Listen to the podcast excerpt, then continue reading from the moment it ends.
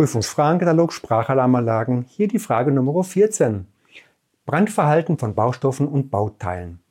Die Frage, welche der folgenden Aussagen zur Feuer Feuerwiderstandsdauer wird als feuerhemmend bezeichnet?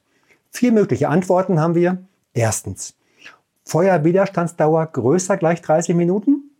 Zweitens, Feuerwiderstandsdauer kleiner gleich 90 Minuten. Drittens, Feuerwiderstandsdauer größer gleich 90 Minuten. Viertens, Feuerwiderstandsdauer größer gleich 120 Minuten.